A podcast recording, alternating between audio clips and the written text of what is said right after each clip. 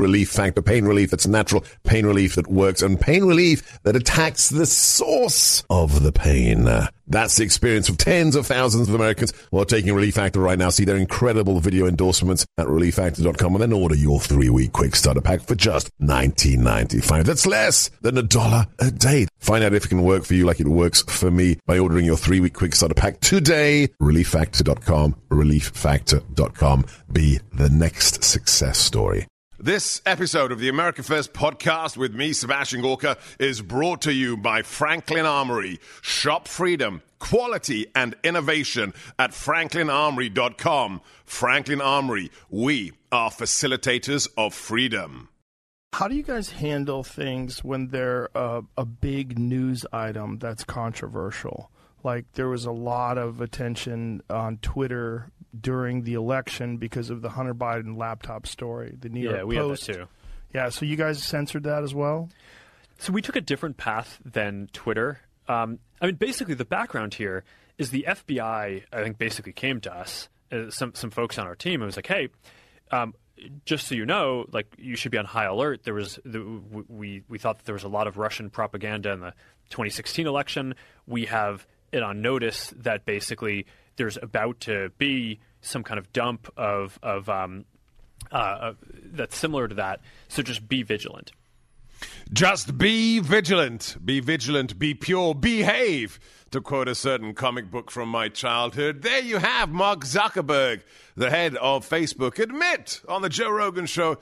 Uh, yeah, yeah, the FBI uh, wants us to censor stuff, so we'll censor stuff. Is that a revelation to those in the know? What about the latest drop? Multiple Twitter files in one day. Let's talk to the man who knows. He wrote the original book. Hashtag deleted. He is senior tech correspondent for that conservative juggernaut that is Breitbart.com. Allum Bokhari, welcome back. It's been too long. Happy New Year. Happy New Year, Seb. Good to be back on. All right, so let's start at the beginning, which is a good place to start.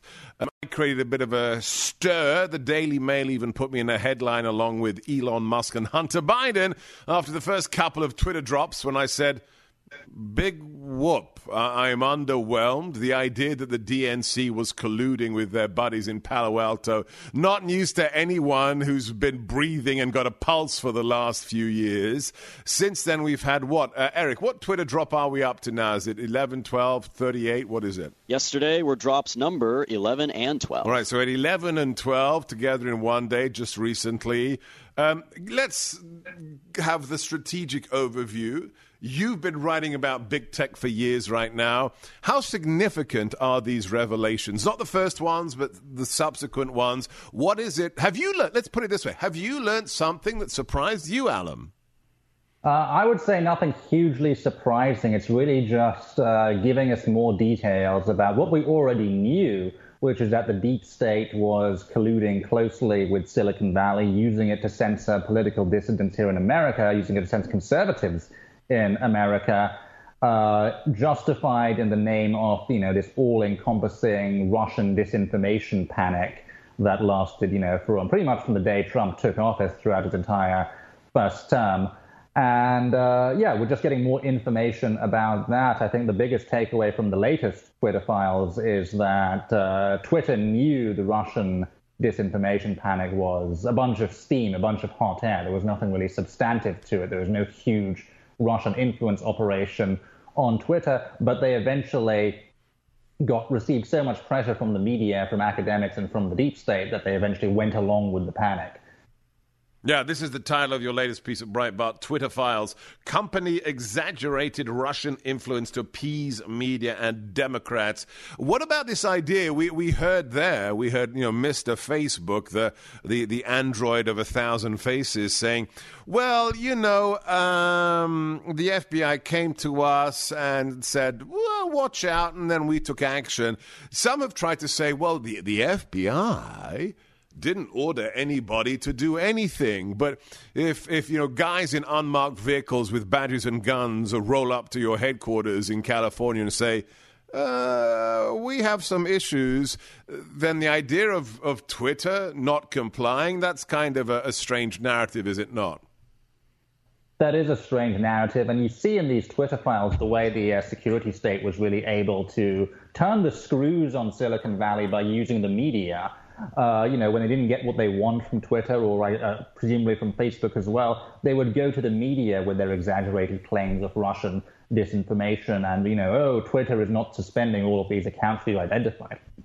So eventually there was just so much pressure that the social media platforms uh, to some extent didn't have much choice. You know that you see them push back because you see them initially in the in the first few months of uh, the Russia panic, then going to the Senate Intelligence Committee, uh, then going to the deep state and saying, "Look, we haven't found a huge number of uh, you know Russian influence accounts on our platform."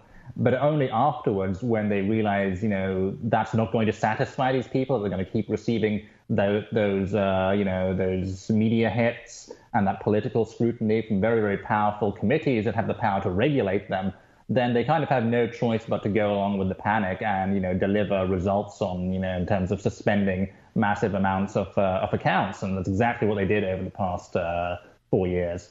And, and when you see, you know, what has been revealed, you have the, the head of safety who's recently fired by Musk complain about how often he has to meet these regular weekly meetings with the FBI or the DHS, uh, wouldn't that lead you to suspect that we are just seeing uh, the, the tip of the iceberg? Some emails here, some Slack channel communications there. But if it's weekly meetings over years, then we're just getting a tiny glimpse behind the curtain, are we not? Yeah, and you can only imagine what's discussed on these calls. You'd, you'd assume that the uh, things that they wouldn't want to be discussed on uh, over email are much more uh, significant, and that's the stuff we'll never really see. What I'm interested in is how partisan all of this were, how open they were on these calls about the real target of these, these uh, suspensions, which obviously was the populist uh, conservative movement in the U.S. That's always been their target. That was the deep state's target as well. Um, I wonder how much of that was, you know, shrouded behind these pretexts about disinformation, whether it's Russian disinformation or COVID disinformation, and how much of it was openly admitted to on these calls. Perhaps we'll never know that. What we do know is that, you know, the deep state, not just the uh, the DHS and the FBI, who can always fall back on the national security excuse, but all sorts of government agencies and politicians and committees were going to Twitter and demanding they take down certain accounts. And when they didn't get their way, as, as I said earlier, they would go to the media and use that as a tool to pressure these companies. And and when when we look at everything we've seen so far, I know neither of us are, you know, psychiatrists or psychologists, but you know, you have been following this for so long. You've been writing about the Twitter drops. What is your sense about Mr. Musk? Is his is it really about the First Amendment? Because he's a very canny and shrewd businessman. If you look at Tesla, if you look at SpaceX, um, he seems quite. I mean, I was on multiple Twitter Spaces with him. I got to ask him questions. I, I kind of uh, he, he seems quite serious. What about for you? I think he's demonstrated his seriousness in reinstating people like Donald Trump and Marjorie Taylor Greene and lots of other accounts that uh, Twitter would never have reinstated under Jack Dorsey or Parag Agrawal. Uh, so yeah, he's certainly demonstrated serious there. Has he restored everyone? Has he gone full uh, full First Amendment? Uh, you know, not yet, but there are a lot of things standing in the way of that. Notably, the uh, the chokehold that app stores have over this uh, ecosystem. If an app store deplatforms Twitter, that would be a huge hit to the company, especially given that it's already struggling with advertisers pulling out. You know, how does it make up that revenue?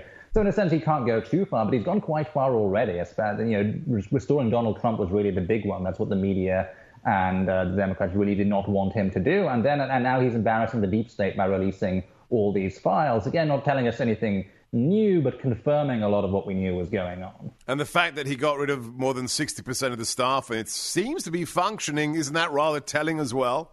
Mm, that is telling, and so much of so many of these Silicon Valley companies have just got so bloated over the past decade because they had all this money to spare and they just hired and hired and hired. They didn't really need all of that staff. You can run a social media platform on a fairly skeleton crew, and you have to wonder how many of those people were uh, former former members of the deep state. I know the uh, uh, the Daily Mail, and you know we reported on this as well. at Breitbart News. Uh, many, many people at Twitter, at Facebook, at Google over the past uh, five or six years, they came from places like the CIA, they came from places like DHS and the FBI. Um, and you really see in these files how important those agencies uh, considered these social media platforms and how important they thought it was to control the flow of information on these platforms. I think there was a real sense, and we saw this, uh, you know, when Trump won, the real sense that the establishment, the media, the deep state had all got caught flat footed by the events leading up to 2016. Right. And a big part of that was the fact that it was possible to get around mainstream media narratives on Facebook, on YouTube, on Twitter. And they really identified social media as the thing they had to control to prevent something similar happening again. Exactly. We're talking to Allum Bokhari, senior tech correspondent, Breitbart.com. The book is hashtag deleted. Uh, big tech's battle to raise the Trump movement and steal the election. Uh, if you enjoy our one on ones with the true experts, with the newsmakers, don't forget to subscribe. Go right now to your favorite podcast platform. Go to Spotify, plug in my name, Sebastian Gorka, America First. It's free, don't you know? Leave us a five star review and share the links with your friends. And talking of the FBI, it's back to the top position. Our FBI t shirt co designed with Chris Plante, the FBI fascist Bureau of Intimidation. It is flying off the shelves. Get yours today, sebgorkastore.com. So much more, all made in America. S E B G O R K A, sebgorkastore.com.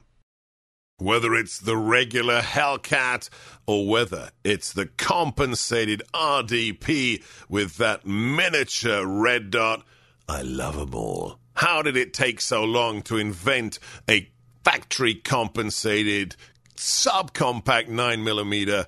Well, guess what? Springfield did it, and I'm a huge fan, and I'm Sebastian Gorka. The Hellcat from Springfield Armory is still the smallest, highest capacity micro compact in the world. Available in standard or optics ready configurations class leading capacity of the Hellcat gives you 11 plus 1 with the standard magazine and 13 plus 1 with the included extended mag. The definitive concealed carry pistol is here. The Hellcat from Springfield Armory gives you the capacity to defend. If you're feeling a little bit uh, heavy around the middle after the extravagance of Christmas and the New Year, if you're ready to shed a few pounds, you could do what I did. I lost 42 pounds in just a matter of months. My wife lost 36 on the My PhD weight loss diet. It's the first diet in 20 years that worked for me. So easy. No stupid pills, no calorie counting, no starvation. Five times a day you get to eat, and it's a system that just burns off the fat. Find out for yourself if I could do it. Anyone can. Call Dr. Ashley Lucas's team on 864 644 1900 or just go to myphdweightloss.com. That's 864 644 1900. Myphdweightloss.com. Myphdweightloss.com. So we are um, in the throes of a, of a, of a new um, session of Congress. The GOP are in uh, of the lower house Allum. I, you're you you're a pretty realistic chap. Uh, you have the, the the, the relevant requisite uh, modicum of cynicism to, to report on these issues. Given the revelations of the Twitter files that I hope will continue to proceed, Fauci files et al. Do you think there'll be consequences? Is this something that can be ignored by the mainstream. I mean, right now, the mainstream media, if they're not utterly ignoring Elon Musk and the Twitter files, th- when they do mention it, they say, oh, it's disinformation or it's no big deal. Given what we've witnessed in the last six years when it comes to the generation of fallacious narratives such as Russia collusion, do you have any serious expectations that there will be some actual consequences? Well, one thing that can be said is that, you know, during the Trump administration, the tech CEOs were hauled before Congress on uh, quite a number of occasions, and the Republicans asked them, you know, some pretty good questions about censorship and, you know, the suppression of alternative viewpoints on their platforms. But the really useful thing about the Twitter files is that it identifies the people in the federal government that can be called before some committees and really, really grilled on what they were trying to achieve with this, uh, with this censorship campaign on social media. So you can uh, there'll be opportunities to question the really uh, the the people who are actually driving the censorship in the deep state. Now, in terms of consequences, the real problem is uh, you see uh, what the social media companies were afraid of, and it was media pressure, not so much deep state pressure, but the media, which had the power to whip up these massive advertiser boycotts. And the deep state knew that, which is why they used the media uh, so frequently.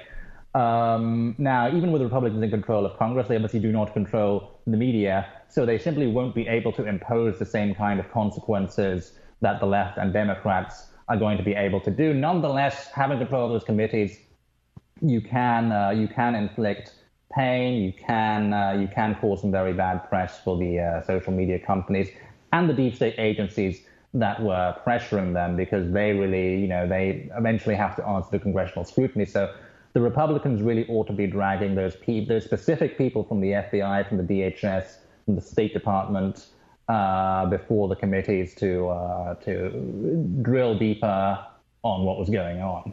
Now, my my expectation, I, I don't like to do uh, predictions, but you know, we've been promised the next load of files and about Fauci and everything else.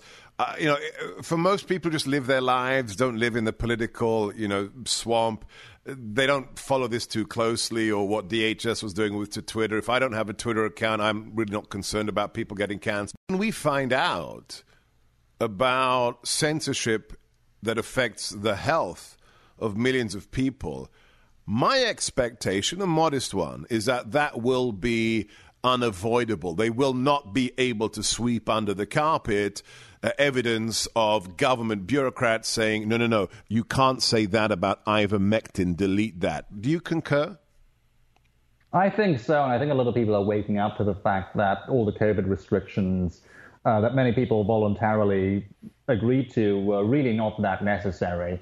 And, you know, it was not really about, it was never about the science or of this censorship. It was about what the government wanted what the government thought was necessary, and you know, you know, the government thought it was necessary to lie to the American public about a lot of things. So it's going to lead to a, uh, I think, more of a, decrease in trust in those experts. You know, not, not they were particularly trusted in the first place, but I think you're right. I think a lot of Americans will remember the COVID restrictions, and as more information comes out about them, uh, they'll see them for what they actually were but uh, but of course, the challenge is going to be getting that information out. There's uh, there's Twitter, of course, to do that, but um, you know all the other social media platforms. Who knows what uh, what they will do? My hope is that they see what happened with Twitter and with Musk and other platforms, particularly Facebook, will be more emboldened to stand up to the deep state some more. But why would they, if they are ideological bedfellows?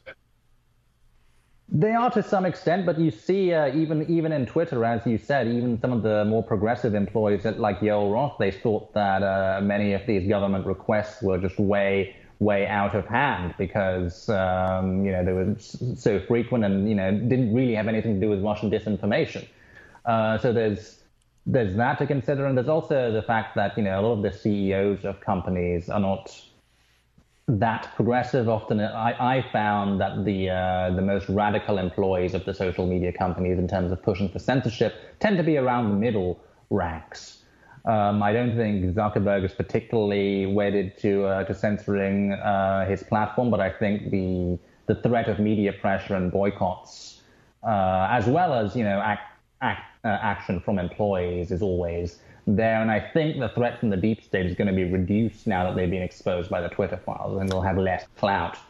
And Elon uh, posted that poll prior to Christmas concerning his stepping down and replacing uh, himself with another CEO. Are you concerned that what he put in motion will slow down if he's not there to oversee it? Mm, well, we'll have to see uh, who the new CEO is, but I don't imagine he would pick anyone who's going to radically shift course or take Twitter back to the days of uh, Agrawal and Dorsey.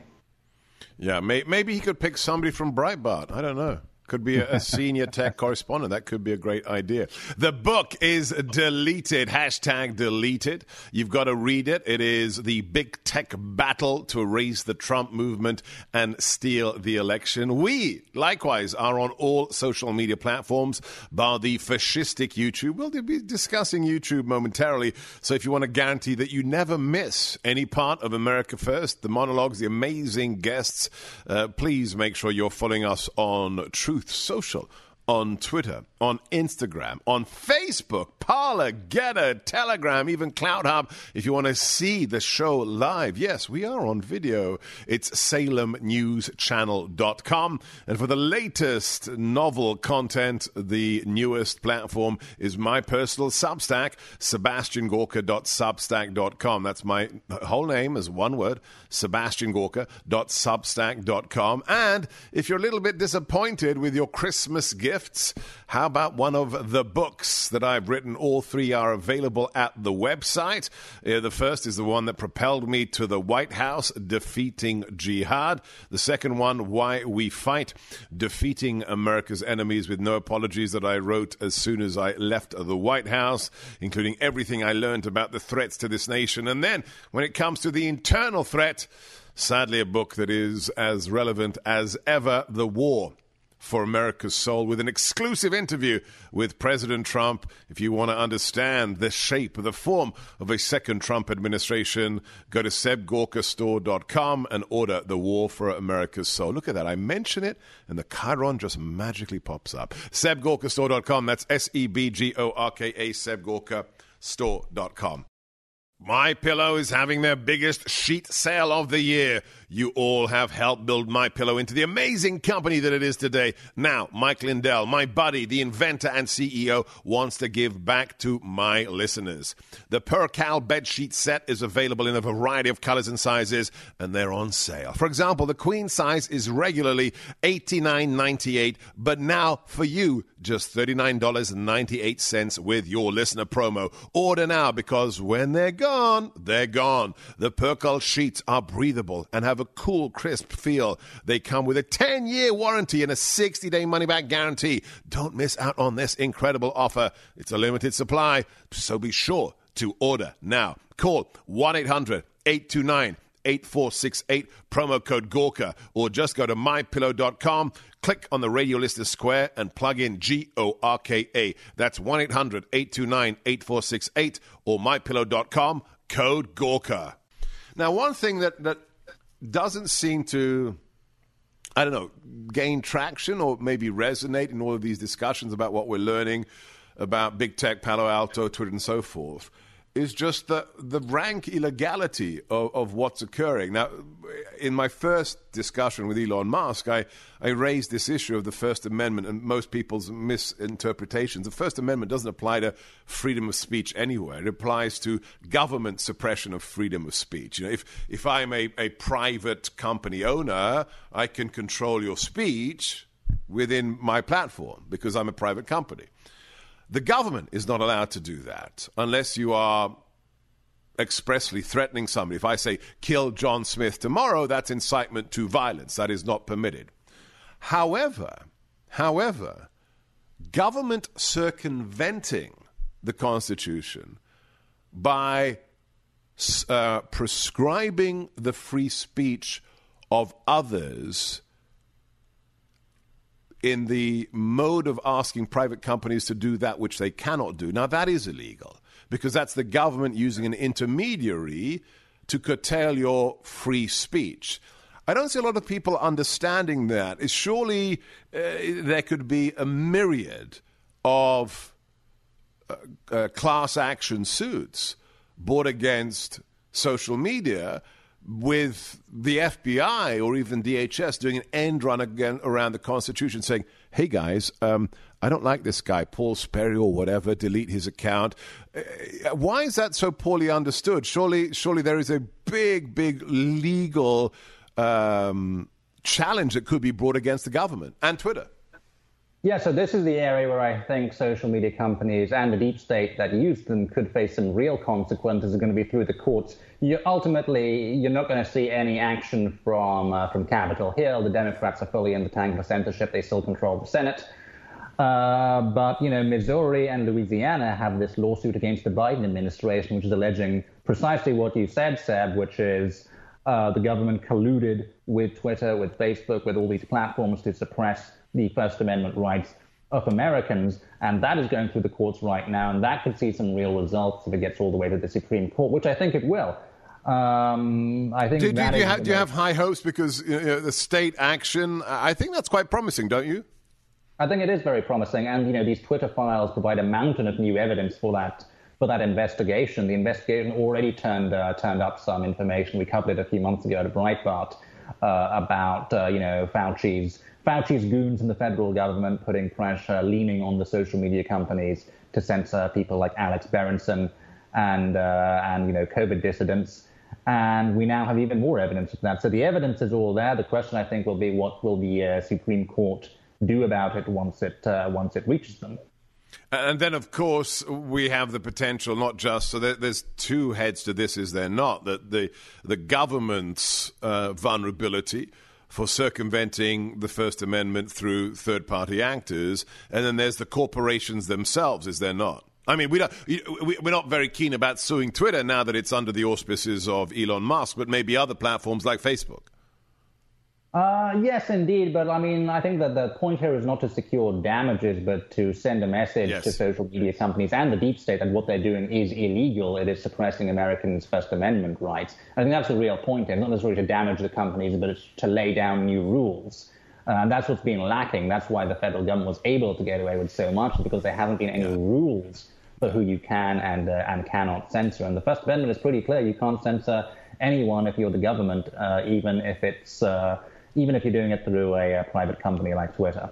Yeah, I was actually on another Spaces on, on Tuesday night, and somebody made this point. And first things first, I got a you know a cold shower from your boss, Alex Marlow, the editor in chief at Breitbart, over a year ago. Said he said, "Hang on, uh, Elon Musk, come on, he's got some deals in China, so don't expect billionaires to save the U.S. Constitution." And I give him full due, Alex, for for, for saying that.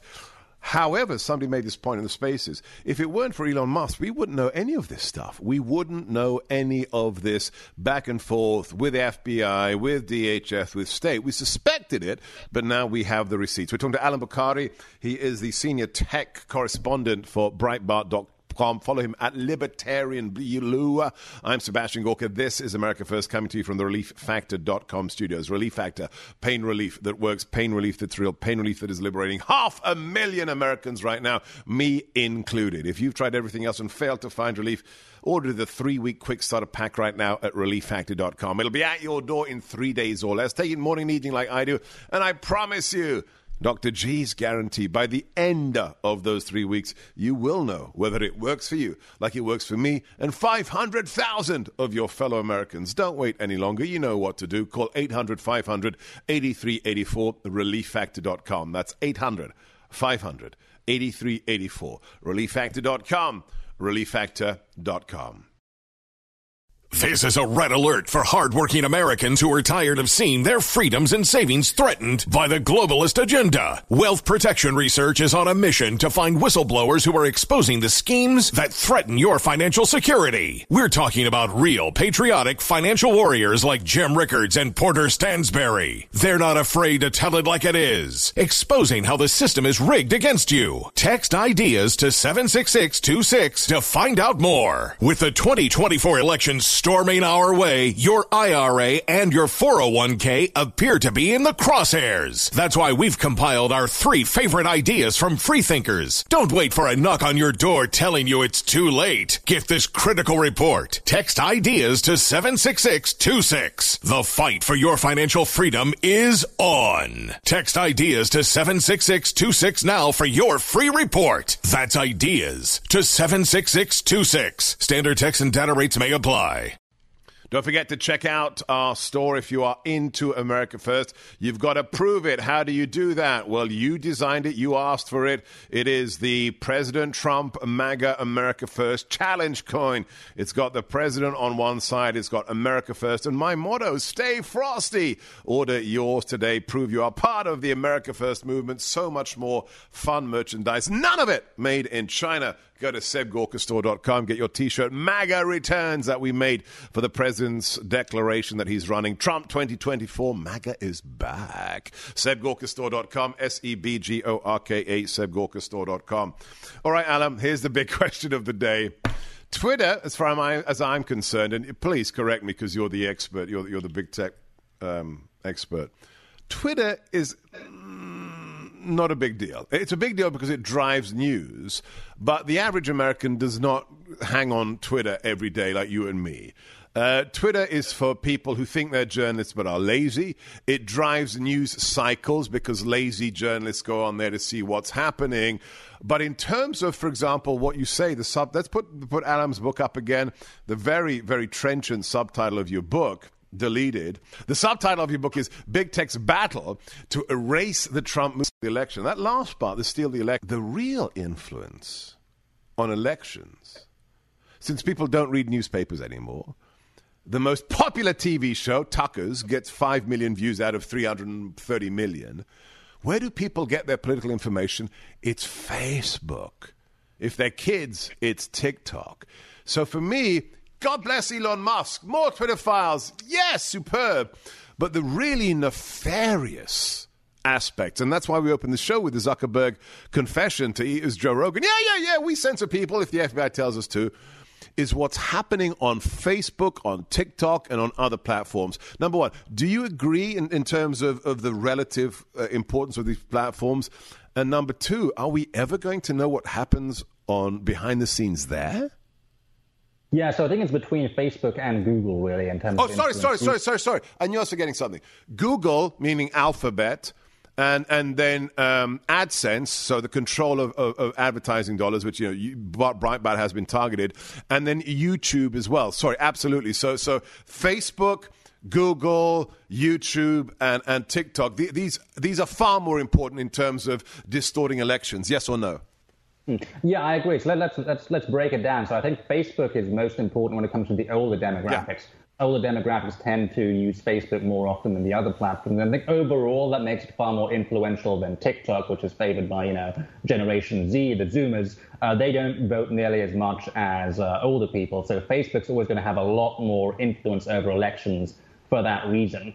Uh, Google, uh, YouTube has a lot of influence with millennials uh, and they're becoming a more active uh, voter bloc. Still not as active as Gen I, I heard I heard this just two days ago that in terms of actual um, user engagement, YouTube is number one in terms of hours spent. YouTube dominates everybody else. Is that correct? That's true. It's, it's made for long form uh, content. Right. Um, and you, you see uh, you see you can see in the the order in which the deep state, the media, and Democrats went after the platforms. They after 2016. Facebook was the number one target, followed by YouTube, followed by Twitter. First, they went after Facebook with the uh, with the fake news allegations that began even before Trump was inaugurated. Um, and you see in these Twitter files as well, Twitter's PR department saying, "Hey, look, all the focus is on Facebook at the moment. Let's try and keep it that way." And I think that's that shows you that Facebook was was number one in the mind of the, uh, the people who wanted to censor social media because it has all that influence over the older generation, which tends to be the voting generations. Uh, but they also went after YouTube pretty shortly afterward. There was a massive media-driven ad boycott um, at the end of 2017, going into 2018, and that was because the media, uh, YouTube was really replacing the mainstream media for the millennial generation. Uh, it's still the case, actually, that millennials tend to watch YouTube far more than they watch uh, cable news. Uh, you know, they haven't really gone after TikTok that much. I mean, I don't think TikTok has a huge influence on elections just because the demographic is that much younger. But uh, certainly, I would uh, agree with your assessment that uh, Twitter has always had a smaller slice of the overall market than either Facebook or uh, or Google. And, and how, who drove those ad boycotts of YouTube? Who, who are the seminal forces, you know, targeting YouTube? Mm. That was actually the News Corp publications, uh, the Times in England, uh, the Wall Street Journal in the US, uh, the Sun in England as well. It was very much driven by News Corp. And I don't think it was really driven by political reasons so much as this sense uh, that News Corp has had for a long time that the internet is a threat to the revenue and the business model of the traditional media, which it is. They're, they're right yeah. about that. It's like a, it's a, it's a non-partisan realization. That's also why you know they were heavily involved in pushing that um, media bailout bill we discussed on the program on the show uh, last time I was on. They see uh, social media as a threat to their business model, but uh, I think they took advantage of the panic around hate speech and disinformation to really go after YouTube, uh, not for political reasons, but they saw the opportunity in the uh, in the panic that had been whipped up by Democrats around social media. And, and then what about the, the real, you know, gorilla in the room, which is which is Google? I mean, if you type any, I mean, any story, even if it's apolitical, into Google, you will not find the conservative site reporting on that story until you're on page five, six, or sometimes seven. Isn't that perhaps the most powerful information control platform? Potentially, yes. I know the uh, the psychologist Robert Epstein has done a lot of research on this topic about the influence of uh, rigged search results on um, on uh, voter decisions, and you know he's found huge results. If you adjust search results even a little bit for uh, for candidates, uh, you can have these enormous results. And I think uh, you you certainly we, you know we saw at Breitbart News that Google reduced the visibility on Breitbart News yeah. stories in their search results by around 99 percent if you compare the numbers from uh, 20 summer of 2020 to the summer of 2016 just like almost completely wiped us out. So no question that Google has undertaken massive, massive censorship against the alternative media. And that's a really tricky one to solve, you know, because, you know, with uh, the social media suppression, you could say they're going after Americans' First Amendment rights, but uh, with search results, it's a bit trickier than that, I think. I'm going to ask you what we can do about that momentarily. The last question for our interview with Allum Bokhari. He is the senior tech correspondent for Breitbart.com, author of Hashtag Deleted. Follow him on Twitter at Libertarian Blue. This is America First One on One coming to you from the ReliefFactor.com studios. Relief Factor, pain relief that works, pain relief that's real, pain relief that is liberating half a million Americans right now, me included. But it's not just me, it's people like Alicia from California. This is Alicia's story. I'm a grocery store worker and was working doubles during the coronavirus shutdown. At 52 years old, my two bad knees did not get a rest. I literally limped to and from bed. Two days into Relief Factor, and the pain decreased substantially. So thankful for this amazing product. That should be you. That could be you. There's only one way to find out, but it's super easy. Order the three week quick starter pack for just $19.95 at relieffactor.com. It'll be at your door in three days or less. Take it morning and evening like I do.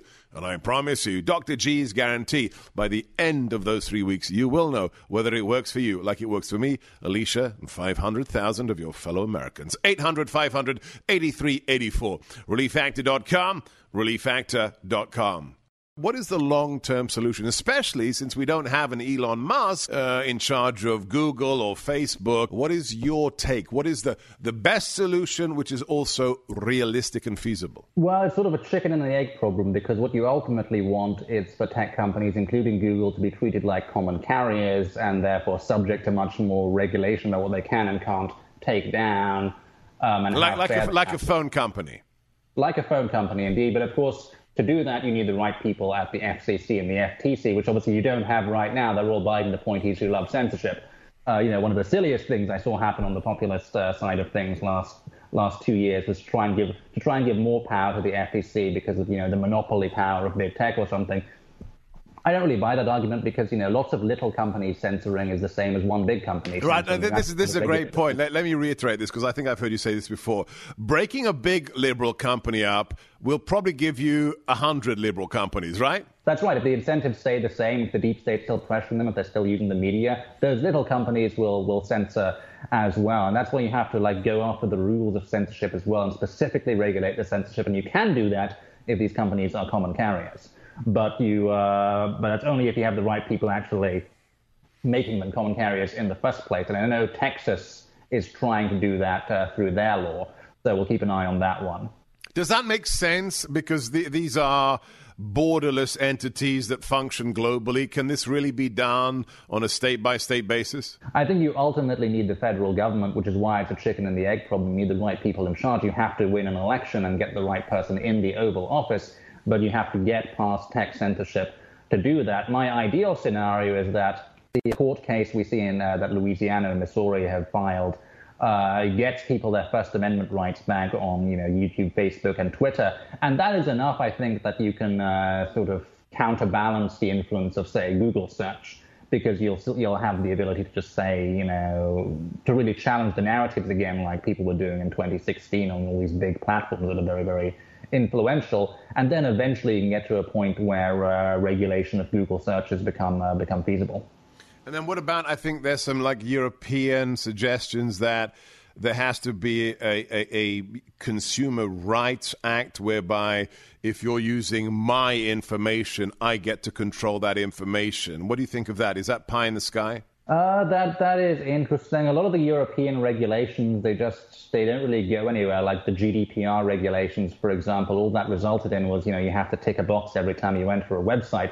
So I'm a bit skeptical of European solutions. Uh, it certainly is the case that uh, they don't believe Silicon Valley should be a free for all, that tech companies can censor whatever they want if shadowy agencies tell them. They actually uh, do want to have legislatures in control of speech regulations, which they are in Europe. And to, it, to, it's that's not good. Like it's not good that there are hate speech laws in Europe, but it's more transparent and democratic than you know having the FBI conduct backroom deals yeah. to to censor people. Get up to date on what's happening in big tech. Follow this man at Libertarian Blue on Twitter and his articles at Breitbart.com. The book is hashtag deleted. Allum Bokhari's Big Tech's Battle to Erase the Trump Movement and Steal the Election. You've been listening to America First one on one, wherever you are, whatever you're doing. Keep your head on a swivel. Watch your six. Hold the line. Never give up, never give in, and stay frosty.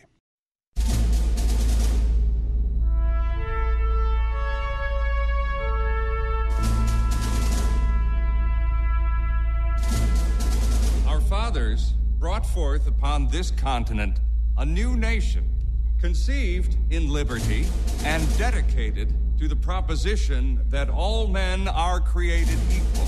I know not what course others may take, but as for me, give me liberty or give me death. The world will little note nor long remember what we say here, but it can never forget what they did here. Not what your country can do for you. Ask what you can do for your country. Mr. Gorbachev, tear down this wall. I can hear you. The rest of the world hears you. And the people. And the people who knock these buildings down will hear all of us soon. And we will make America great again.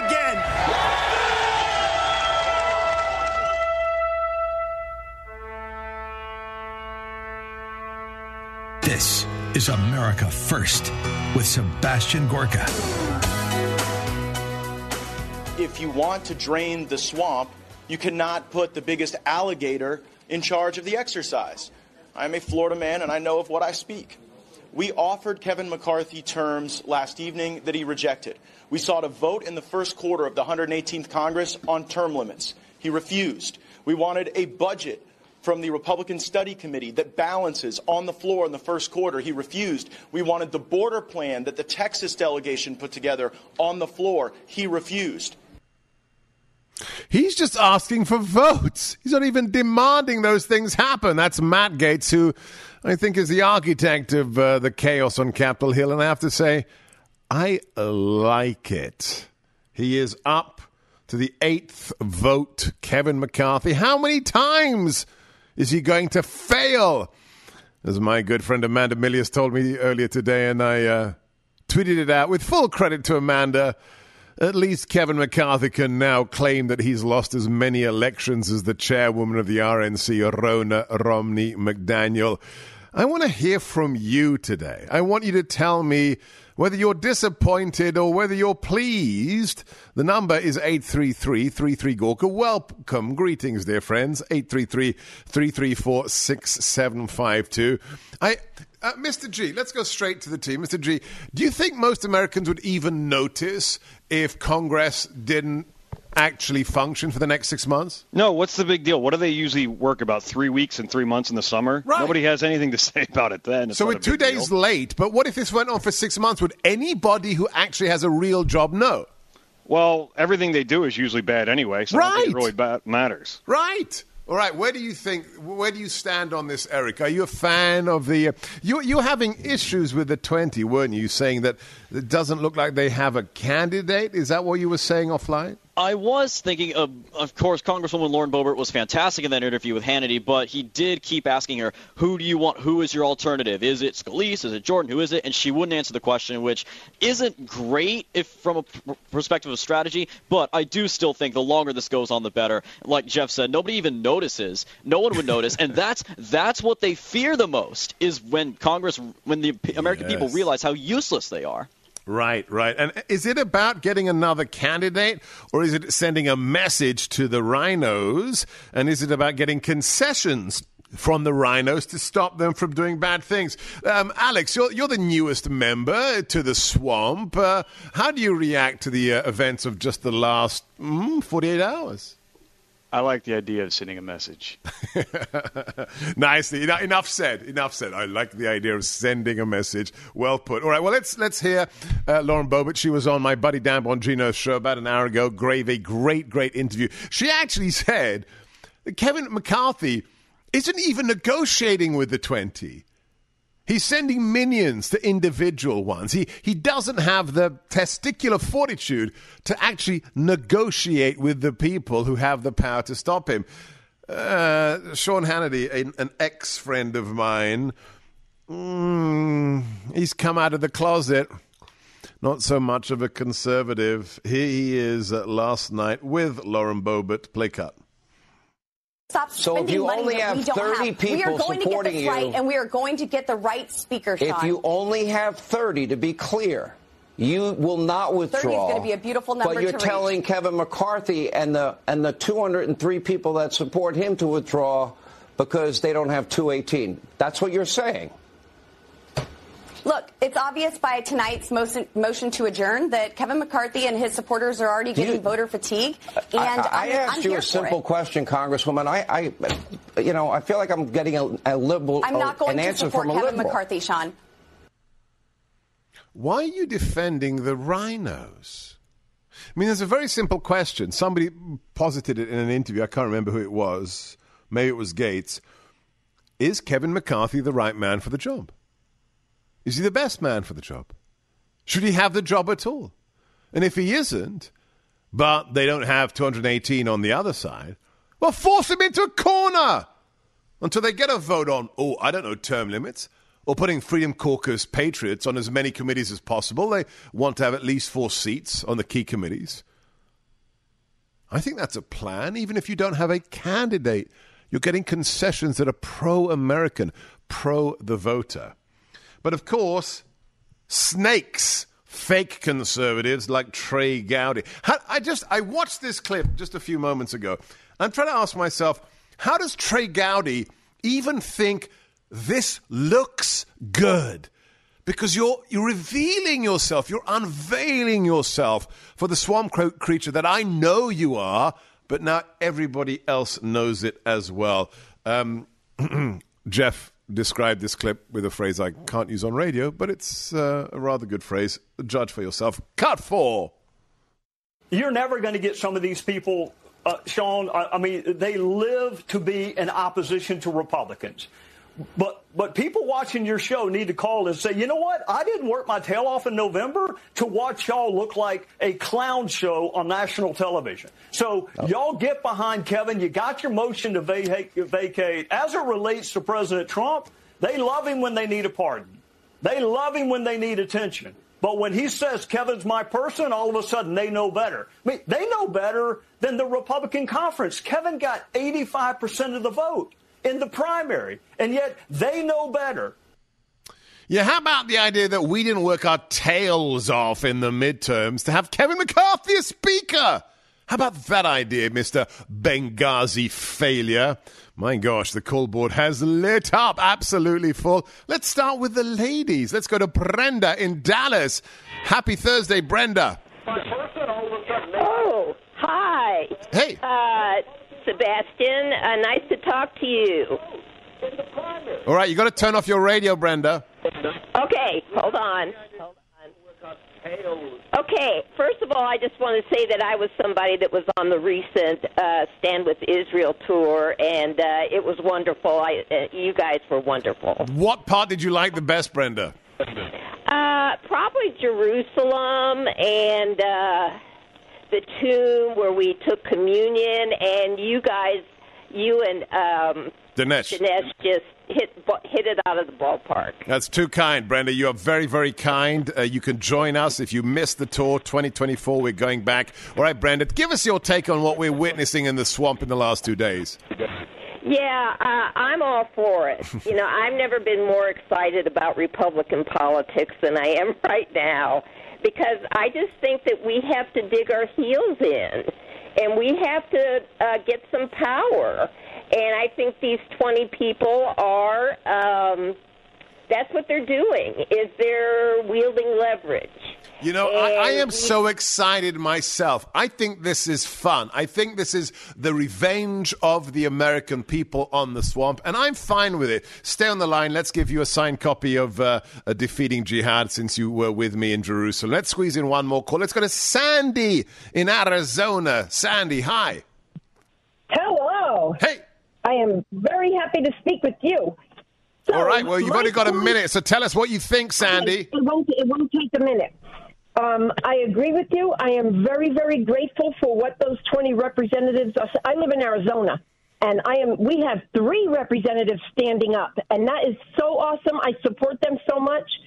And Representative Spartz if $90 billion is not enough for the Ukraine, she needs to vote and stand up for the people of Indiana who voted for her and stop that no, I'm just present baloney. Yeah, I, I am disappointed. I have to see, I have to watch the video from yesterday. Of, she gave some explanation of why she voted present, which is kind of a cop out for me. So Victoria Spartz is a friend of the show we're a little bit disappointed. We should reach out to her. But thank you for your wonderful opening calls. We really do that in the opening segment. But it's a special day. It's a fun day. Politics is fun again. Remember that?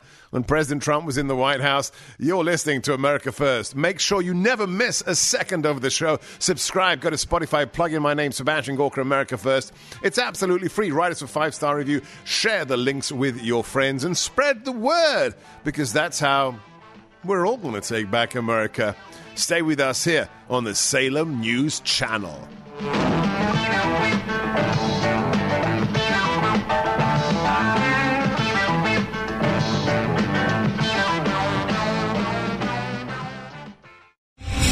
Star general Michael J. Flynn, head of the Pentagon Intelligence Agency, knew all the government's dirty secrets. He was one of the most respected generals in the military. Flynn knew what the intel world had been up to, he understood its funding. He ordered the first audit of the use of contractors. This set off alarm bells. The explosive new documentary, Flynn, Deliver the Truth, Whatever the Cost, uncovers the facts behind this scandal. Flynn told the truth. He was the most dangerous person for Donald Trump to hire. I find out the worst enemy that I'm going to face in my life is right here in America. They took my assessment and they wanted me to change it. And I was like, I'm not changing it. They had to get rid of Flynn with in depth interviews, archival footage, and never before seen personal records of the man behind the headlines. I just felt like I was drowning. Flynn, deliver the truth, whatever the cost. Available now. Watch it today. Go to salemnow.com. Salemnow.com.